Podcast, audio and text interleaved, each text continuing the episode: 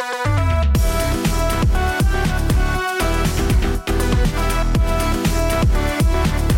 ช้แบงค์พอดแคสต์พอดแคสต์ที่พูดถึงวงการไอดอลในมุมมองของการทำการตลาดและคอนเทนต์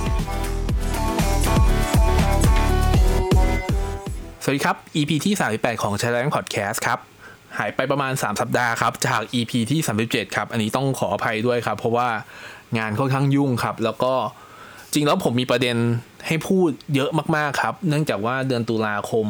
64 เนี่ย เป็นเดือนที่วงการเพลง หรือวงการไอดอลเองอะมีความเคลื่อนไหวมาก ๆ หลังจากที่มีความซบเซานะครับ เนื่องจากอีเวนต์อะไรทุกอย่างหยุดหมด เดือนตุลาคมมีการมีเริ่มมีอีเวนต์ประกาศออกมา เริ่มมีอีเวนต์จัดมาบ้างแล้วบางส่วนถึงแม้ว่าด้วยด้วยข้อจำกัดเรื่องของสถานที่หรือว่าจำนวนคนที่เข้าร่วมนะครับ แต่ว่ามันมีความเคลื่อนไหวขึ้นมาแล้วนะครับรวมไปถึงผลงานต่างๆ ที่วงไอดอลทั้งหลายเข็นออกมา ก็คือถูกเข็นออกมาในช่วงเวลานี้เหมือนกันนะครับ ซึ่งหนึ่งในนั้นนะครับก็คือโปรเจกต์โปรเจกต์หนึ่งของทาง iAM นะครับ ก็หรือว่า 48 เมืองไทยนะครับ ได้มีการประกาศหรือแล้วก็เริ่มมีการโปรโมททำการโปรโมทขึ้นมานะครับ ซึ่งมันก็คือโปรเจกต์ที่ชื่อว่า Indie Camp นะครับ ซึ่งผมเองก็เคยพูดถึงในพอดแคสต์ตอนหนึ่ง แล้วก็ค่อนข้างชื่นชมแล้วก็ให้ความสนใจตัวโปรเจกต์นี้ค่อนข้างมากนะครับ เพราะว่าด้วยความที่เราได้เห็นกระบวนการทั้งหมด คือเป็นการเปิดโอกาสให้ member ได้ทำเพลงเป็นของตัวเองเลยโดยที่มี มีครูมีหรือว่ามีคุณรัฐ Tattoo Colour เนี่ยเข้ามาช่วยในการ produce เพลงนะครับ แล้วก็แพลตฟอร์มมักกะสันอะไรก็ว่ากันไปครับทำเรื่องดนตรีนะครับ ซึ่งเดือนตุลาคมเริ่มมีการสตาร์ทในการที่จะเอาเพลงมาปล่อยนะครับ ซึ่งจริงๆแล้วก่อนก่อนที่จะเริ่มมีการเพลงมาปล่อยก็คือมีการประกาศแล้วมันจะมีสินค้าออกมาขายอย่างเงี้ยครับก็คือเดี๋ยวผมจะพูดถึงตอนช่วงท้ายๆนะครับ เรื่องสินค้านะครับ แต่ว่า ใจความสำคัญของ EP นี้ก็คือการทำ production เอ้ยไม่ใช่สิ การทำโปรโมชั่นนะครับ ก็คือการโปรโมทการโปรโมทตัว Indie Camp เพลงของ Indie Camp นะครับ เพลง Indie Camp มี 6 เพลงนะครับ แล้วก็มาจาก BNK 3 คน CGM 3 คนนะครับ สิ่งที่ค่อนข้างน่าสนใจครับที่ผมติดตามแล้วก็ดูหรือว่าสังเกตเนี่ยก็คือวิธีการโปรโมทครับ ซึ่งปกติแล้วครับ ของฝั่ง BNK เองหรือว่าแม้กระทั่ง CGM เองอะ่ะจะมีวิธีการโปรโมทของเขาก็คือ จะมีการปล่อย teaser นะครับ มีการปักวันปล่อย teaser แล้วก็แต่ว่าก็เป็นการเว้นช่วงระยะเวลาสักระยะหนึ่งเลยแหละ ก่อนที่ MV ตัวเต็มๆ จะออกมานะครับ ซึ่ง Indie Camp เองอะไม่ได้ทำอย่างนั้นนะครับ ไม่ได้ทำอย่างนั้น ถ้าณตอนนี้ครับณตอนที่ผมอัดพอดแคสต์ณตอนนี้ Indie Camp ปล่อยเพลงโปรโมทออกมาแล้ว 3 เพลงนะครับที่ออกมาเป็น MV เลยนะครับ3เพลงก็คือเพลงของสตางค์ครับก็คือสถานะห่วงนะครับเพลงของ Fortune นะครับคงทำได้แค่รอ แล้วก็เพลงของ Panda ก็คือ b i d y b u b นะครับสามเพลงนี้ถูกปล่อยออกมาแล้วเรียบร้อยนะครับก็คือมันคือตัดก็คือสิ้นเดือนตุลาคมมี 3 เพลง แล้วก็ ที่เหลือก็คือจะเริ่มสตาร์ทวันที่1ก็คือวันพรุ่งนี้ของวันที่ผมอัดพอดแคสต์ตอนนี้อยู่ก็คือมีอีก3เพลงที่เหลือก็คือของมามิงครับพัมเพอนะครับของปีโป้ CGM ก็คือ h u r t นะครับแล้วก็ของสุดท้ายเพลงสุดท้ายก็คือ Break the Star ของ V นะครับของ V BNK นะครับซึ่งประเด็นเนี่ยประเด็นที่ผมสนใจมาก ๆ เลยก็คือวิธีการโปรโมทนะครับของ ทาง Indie Camp หรือว่าทาง BNK ทาง CGM เองนะครับ ผมไม่รู้ว่าใครเป็นเจ้าภาพในการโปรโมทนะ แต่ว่ามันเป็นสิ่งที่ผมรู้สึกชอบนะครับ แล้วก็มันดูทำให้ดูติดตาม แล้วก็มีผลค่อนข้างส่งผลดีกับในแต่ละเพลงด้วยผมผมผมต้องบอกอย่างนี้เลยนะครับ วิธีการโปรโมทของเขาครับเขามีตารางโปรโมทที่ค่อนข้างชัดเจนมากๆนะครับ มีเป็นแบบ Indie Camp lineup ขึ้นมาเลยครับว่าเพลงใครจะไปอยู่ในลำดับที่เท่าไหร่ในการโปรโมท นะครับ ก็คือเมื่อกี้ก็คือไล่มาก็คือสตางฟอร์จูนนะครับแพนด้ามามิงปีโป้แล้วก็วีนะครับ ก็คือไล่ตามนี้เลย แต่วิธีการโปรโมทของเขาครับเขาทำวิธีการโปรโมทก็คือการปล่อยภาพ teaser ก่อน แล้วก็ปล่อยด้วย MV ทีเซอร์นะครับ ในวันเดียวกัน วันถัดไปครับ ก็คือวันวันถัดไปของการโปรโมท teaser เนี่ย ก็คือการปล่อย MV เลย นะครับ ซึ่งมันจะเป็นแบบรู้สึกมันจะกระชั้นมาก ๆ แต่ว่าผมรู้ผมผมให้ความรู้สึกว่ามันมันมันมันทำให้กระแสมันไม่หายไปเลย แล้วก็มันสามารถต่อเนื่องกันได้เลยอะมันเกิดความต่อเนื่องกันนะครับ และการปล่อย MV เนี่ย โดยปกติแล้วเราถ้าเราสังเกตกันนะครับ การปล่อย MV ของ BNK หรือว่า CGM เองอะส่วนใหญ่จะปล่อย MV กันตอนแบบเย็นๆหกโมงเย็นสองทุ่มทุ่มหนึ่งแล้วแต่สถานการณ์ แต่ว่า Indie Camp นี่คือปล่อยตอนเที่ยงเลย นะครับ ซึ่งผมผมผมผมมองว่ามันค่อนข้างดีดีเลยแหละเพราะว่าการปล่อยตอนเที่ยงก็คือ ช่วงที่คนมี traffic ในการใช้อินเทอร์เน็ตค่อนข้างเยอะนะครับ แล้วก็ปล่อยแล้วก็เกิดกระแสให้คนพูดถึงในช่วงกลางวันนะครับ ให้มันเกิด Twitter trend set Twitter trend อะไรขึ้นมาอย่างเงี้ยเป็นต้นนะครับ ซึ่ง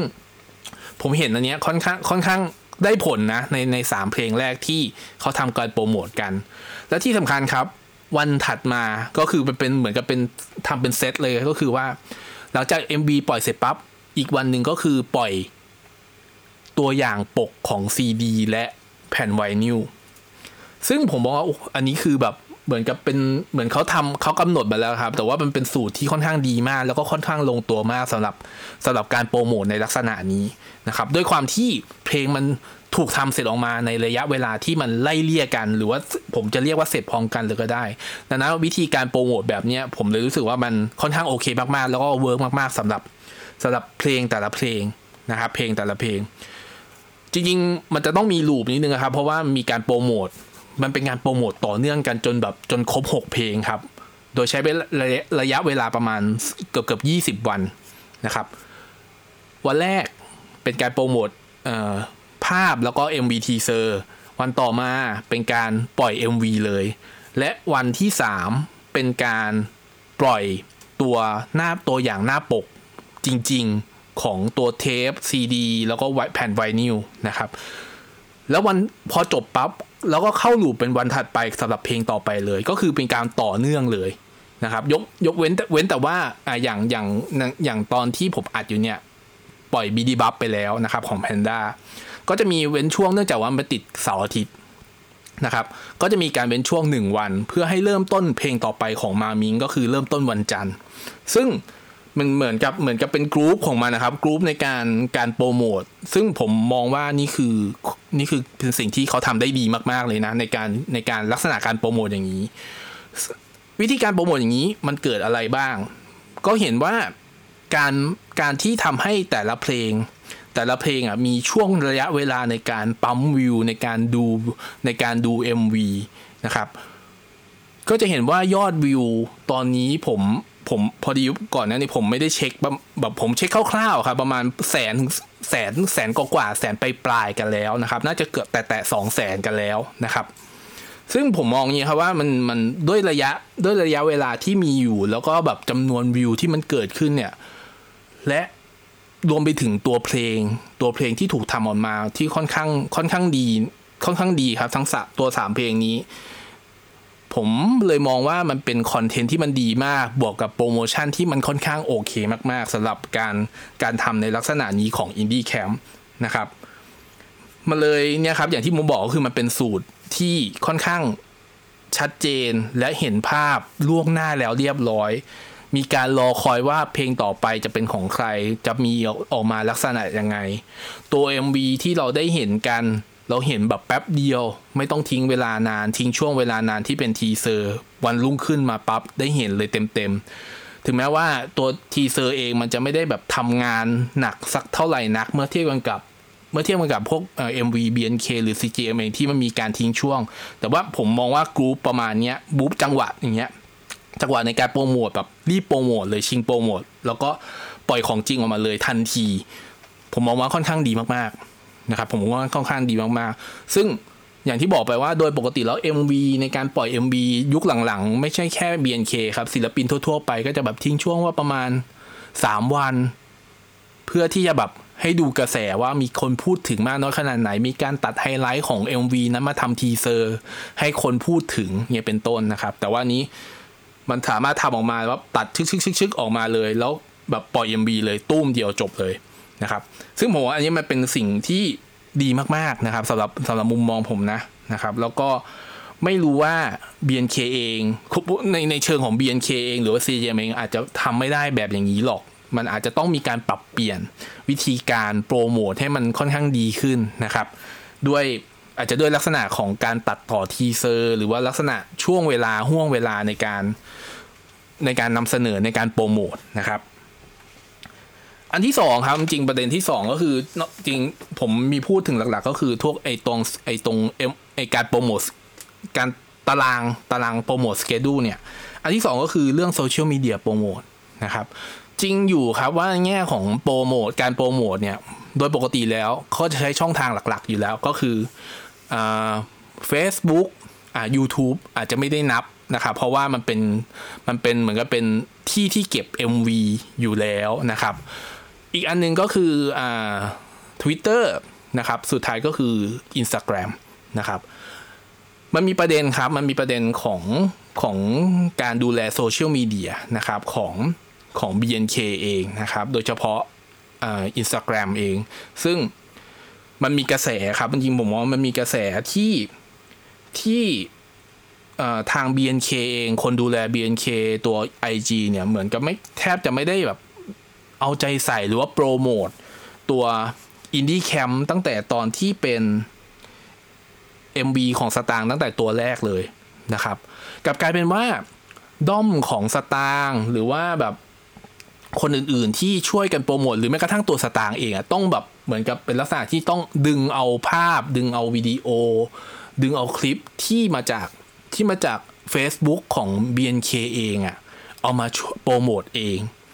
ด้วยตัวเอง แต่กลับกลายเป็นว่า BNK เองที่เป็นคนทำตัว Facebook ดูแล Facebook ดูแล Twitter อะไรเงี้ยเขาไม่ได้เอาไปใส่ใน Instagram เลย ซึ่งผมมองว่า IG เนี่ยมันเป็นเหมือนกับเป็น touch point touch point หนึ่งอันนี้เวลาเวลาตัว digital marketing เวลาที่มีการเรียกชื่อครับว่าที่ที่คนจะเข้าไปถึงหรือว่าที่ที่คนจะเข้าไปเจอเนี่ย IG ก็คือเหมือนกับเป็นบ่อน้ำบ่อใหญ่มาก ๆ ที่คนโดยเฉพาะกลุ่ม Target ที่เป็น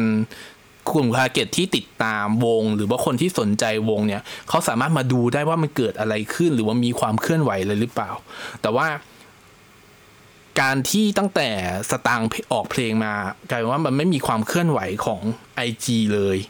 นะครับกลายเป็นว่าสตางค์ต้องโปรโมทเองแบบทุ่มทุ่มสุดตัวโปรโมทเอง ซึ่งถามว่าสตางค์ก็มันมันคือสิ่งที่เจ้าของเพลงพึงกระทำอยู่แล้ว ก็คือเพื่อให้ผลงานตัวเองอะถูกแพร่กระจายถูกพูดถึงได้เยอะขึ้นมากขึ้นนะครับ แต่ว่าต้นสังกัดเองกลายเป็นว่าต้องมามาแบบ ถ้าไปสังเกตดูก็ได้ครับ IG ของ IG ของ BNK เองอะกลายว่าเป็น IG วันเกิด ประกาศวันเกิด Happy Birthday เฉยๆ แต่ว่าณตอนที่ผมอัดตัวตัวพอดแคสต์ EP เนี้ยก็เริ่มมีความเคลื่อนไหวมาบ้างแล้วนะครับ เริ่มมีการโปรโมทบ้างแล้วนะครับ เริ่มมีการเอาทำเป็นโพสต์ขึ้นมานะครับทำเป็นโพสต์ของ IG แล้วก็คือแปะรูปแปะคลิปสั้นอะไรอย่างงี้ว่ากันไปนะครับ ซึ่ง ถ้าใครผมยังผมเองอะตามไปดูกระแสในในทวิตเตอร์ค่อนข้างเยอะพอสมควร ก็มี question mark กันใหญ่มากเลยครับว่า เฮ้ยทำไมเอ่อ BNK Official เองไม่ทำอะไรเลยบน IG มันกลายเป็นว่า IG คือถูกปล่อยล้างนะครับ หรือว่าต้องรอให้ถึงช่วงเทศกาล Take Over อีกครั้งหนึ่งถึงจะมีความเคลื่อนไหว อันนี้คือเป็นการแซะกันแรงประมาณหนึ่งเลยนะสำหรับผม เพราะว่าเขาไปเอาใจใส่ช่องทางอื่นหมดเลย แล้วปล่อยให้ตัวศิลปินตัวน้อง member เองที่อยู่ใน Indy Camp ต้องมาโปรโมทเองแบบ โดยที่ต้นสังกัดเฉยเมย แต่ว่าเอาแต่ขายของคิดของขายอย่างเดียวนะครับ นี่คือผมไม่ได้แซวแรงนะครับ นี่คือความเป็นจริงที่เราเจอนะตอนนี้นะครับเออจริงๆจริงๆเขาเรียกอะไรอะไอกระแสที่กระแสที่บนทวิตเตอร์ที่ผมพูดถึงเนี่ยมันไม่ใช่กระแสที่ กระแสใหม่เลยนะ เพราะว่ามันเป็นกระแสที่มีการพูดถึงมาสักพักนึงแล้วเรื่องการ treat ศิลปิน EP ที่ผ่านมา ผมก็พูดถึงไปแล้วนะครับ มันมันเหมือนแบบ member เองก็คำตอบของ member ที่พูดคุยกับคุณจอมขวัญก็สื่อออกมาในลักษณะนั้นนะครับ คราวนี้ถ้าแบบมองเป็นข้อสรุปนะครับของของตัว Indy Camp การโปรโมท Indy Camp เนี่ยผมมองข้อสรุปแล้วก็มีส่งผลกระทบได้ค่อนข้างเยอะมากเลยนะครับว่า วิธีการโปรโมทลักษณะเนี้ยโดยเฉพาะการให้ได้ยินเพลงก่อนนะครับ การได้เห็นปกก่อนนะครับ มันทำให้รู้สึกว่ามันกระตุ้น เราอยากฟังเราอยากฟัง stream หรือแม้กระทั่งการการปล่อย MV เนี่ยมันจะไม่มีการปล่อยพวกสตรีมมิ่งออกมา ดังนั้นอะ่ะมันก็จะเกิดการปั่นวิวกันเกิดขึ้น เพราะกว่าที่จะเพลง เพลงทั้งทั้ง 6 เพลงปล่อยออกมา ก็คือมีการมีการตั้งปฏิทินตั้ง schedule อะไรเพราครับว่าทั้ง 6 เพลงที่ปล่อยมาต้องปล่อยทั้งหมดก่อนถึงจะออกมาสตรีมมิ่งดังนั้นเพลงที่เราแต่ต้องเข้าไปฟังก็คือเราต้องเข้าไปฟังใน YouTube เท่านั้น ซึ่งการการฟังใน YouTube เท่านั้นก็คือการที่จะต้องเพิ่มวิว เพิ่มยอดวิวนั้นโดยไปโดยปริยายนะครับ ผมเป็น tactic tactic หนึ่งแล้วกันนะครับ ซึ่งผมว่าหลาย ๆ ที่ก็ทำนะครับ หลาย ๆ ศิลปินก็ทำก็คือยังไม่ปล่อยสตรีมมิ่งนะ แต่ฉันจะปล่อยใน MV ก่อน 2 วัน 3 วันแล้ว หลังจากนั้นก็คือปล่อยสตรีมมิ่งเพื่อให้ยอดวิวมันเกิดขึ้น เกิดจากการฟังนะครับ ไม่ว่าจะเป็น YouTube ปกติหรือว่าฟังผ่าน YouTube Music ก็ตามนะครับอออีกสิ่งหนึ่งที่ผมมองว่ามันค่อนข้างอินมาก ๆ นะครับ ก็คือแบบการที่เราได้เห็น member เอง จุดตั้งต้นตั้งแต่ member ถูกเลือกแล้วก็พัฒนาเพลงจนแบบเห็นปลายทางนะครับ เห็นปลายทางก็คือเห็นเป็น output ออกมา ก็คือเห็นเป็นตัวเนื้อเพลงนะครับ เห็นเป็นตัวเป็นเพลงออกมาที่ฟังเป็น mastering นะครับ ซึ่งผมจะรู้สึกว่ามันอินกับมันมาก ๆนะครับ หลาย ๆ เพลงเลยเราเห็นว่าตั้งแต่ mood ตั้งแต่แบบ member เครียดตั้งแต่แบบเออ member เนื้อเพลงตอนแรกมันไม่ใช่อย่างนี้ว่ะทำไมเออมาเป็นอย่างนี้ แล้วเฮ้ยสุดท้ายแล้วคือทำ master แบบตัวเสียงเพลงเสียงซาวมาเฮ้ยดีกว่าที่คิดเยอะเลย หรือว่าเออมันเป็น question mark ว่าเอ้ยทำไมเพลงมันรู้สึกก้องๆอย่างเงี้ยเป็นต้นนะครับ อย่างเงี้ยเป็นสิ่งที่เราเห็นครับว่าแบบ เอ้ยนี่คือการความผูกพันประมาณหนึ่งแล้วกันสำหรับการที่เราเห็นจุดเริ่มตั้งแต่จุดเริ่มต้นจนถึงแบบเห็นปลายทางที่จะออกมาออกมาเป็นเนื้อออกมาเป็นเพลงเพลงหนึ่งนะครับ อีผลกระทบหนึ่ง นะครับจริงผมไม่ได้มองว่าผลกระทบหรอกแต่ว่าเป็นโอกาสละนะครับ เพราะว่า member แต่ละคนมีความสามารถนะครับ มีความสามารถในการทำเพลง ในการทำดนตรีด้วยซ้ำนะครับทำดนตรีถึงแม้ว่าอาจจะไม่ใช่แบบลักษณะเป็น professional เป็นสตูดิโออะไรก็ตาม ก็คือเป็นแบบเหมือนกับ bedroom studio ทำบนคอมพิวเตอร์ของตัวเองนะครับ แล้วสุดท้ายก็คือมีการเกลา มีการตบๆ โดยครูโดยโดยคุณรัฐ ท t ทูคัลเลอร์นะครับ จนออกมาเป็น mastering ซึ่งผมเห็นโอกาสนะในการที่จะในอนาคตอันใกล้ เพลงของ BNK เองนะครับ เพลงของ BNK เอง อาจจะถูก produce หรืออาจแม้คือผมคิดไปถึงว่าอาจจะถูกแต่งเนื้อไทยโดย member นะครับผมเห็นโอกาสไปถึงระดับนั้นเลยนะครับ เรื่อง produce ผมว่ามีความเป็นไปได้สูง เพราะว่าอย่างคนหนึ่งก็คือแพนด้าเริ่มทำ produce เพลง บ้างแล้วนะครับ ก็คืองานของอองานของวิวนะครับ งานของวิวก็ทำ produce เพลงเป็นต้นนะครับ ก็จริงผมเห็นโอกาสค่อนข้างเยอะมากเลยสำหรับโปรเจกต์นี้ แล้วก็เป็นโปรเจกต์ที่ค่อนข้างดีมาก ผมก็จะย้ำอีกทีว่าโปรเจกต์นี้ดีมากๆสำหรับ member แล้วก็คนที่ติดตามวงที่รู้สึกว่าอยากได้กรุ๊ปของที่นอกเหนือจากการที่เอาเพลงภาษาญี่ปุ่นมาแปลอย่างเดียวนะครับ ก็จะได้เป็นมิติใหม่อีกมิติหนึ่งแล้วก็ไปเจาะตลาดอีกตลาดหนึ่งซึ่งผมอาจจะมองไปถึง มองไปถึงว่าเพลงทั้งหมดเนี้ยอาจจะเข้าไปสู่ Cat Cat Chart Cat Radio Chart นะครับ มีความเป็นไปได้ บางเพลงมีความเป็นไปได้สูงมากๆ ที่จะเข้าไปถึงตรงนั้นนะครับ ก็อยู่ที่ตัว member หรือแม้กระทั่งอยู่ที่ตัวต้นสังกัดเองจะดันขนาดไหนนะครับ สูตรสำเร็จมันไม่มีตายตัวอยู่แล้วในการทำโปรโมท เพียงแต่ว่าอยู่ที่ว่าเราจะเลือกวิธีการโปรโมทแบบไหน ให้เข้ากันกับเพลง ให้เข้ากับลักษณะเพลง หรือเราจะไปเข้าไปที่หน้าน้ำไหน เพื่อที่จะเอาเพลงนั้นอะไปอยู่ในที่ที่ถูกที่ถูกจุดนะครับ นี่คือ EP ที่ 38 ของ c h a b a n k Podcast นะครับ ไว้เดี๋ยวจะมีโอกาสหลังจากที่จบทั้ง 6 เพลง ผมอาจจะมา wrap up อีกทีหนึ่งสำหรับ Indy Camp นะครับอ้าวผมลืมผมลืมประเด็นหนึ่งก็คือว่า ผมมีบอกไปแล้วครับว่าตัว Indy Camp เองอะ่ะมีทำทั้งเทปซีดีแล้วก็แผ่นไวนิลก็คือแผ่นเสียงนะครับ หลายคนอาจจะบ่นว่าแผ่นเสียงค่อนข้างแพงนะครับ 2,500 บาท แต่ว่าในฐานะที่ผมเองซื้อไวนิวบ้างบางศิลปินนะครับ ราคานี้คือราคาที่ค่อนข้างปกติ บวกลบนิดหน่อยจากปกตินะครับ แต่ว่าแทบทั้งหมดทั้งมวลครับ ราคานี้คือราคาค่อนข้างสมเหตุสมผลแล้วสำหรับสำหรับการทำแผ่นไวนิลหนึ่งแผ่นนะครับบ็อกเซตสามพันห้าเลยก็ว่าไปได้ลายเซ็นจริงลายเซ็นลายเซ็นเซ็นมือจริงๆอะครับ ผมถือว่าราคาค่อนข้างสมเหตุสมผลนะครับ อันนี้ผมไม่ได้โปรโมตตรงๆให้นะ แต่ว่าก็คือว่าช่วย แต่ว่าคือเนื่องจากมันมีกระแสว่าของมันแพงมากคือมันพอมันเป็นหลักพันมันก็ก็จะแพงมาก แต่ว่าถ้าใครชอบ แล้วได้ฟังเพลงนี่คือข้อดีของการได้ฟังเพลงก่อน ก่อนที่จะได้ตัดสินใจสั่ง เพราะว่าพิออเดอร์ค่อนข้างเวทใช้เวลานานครับ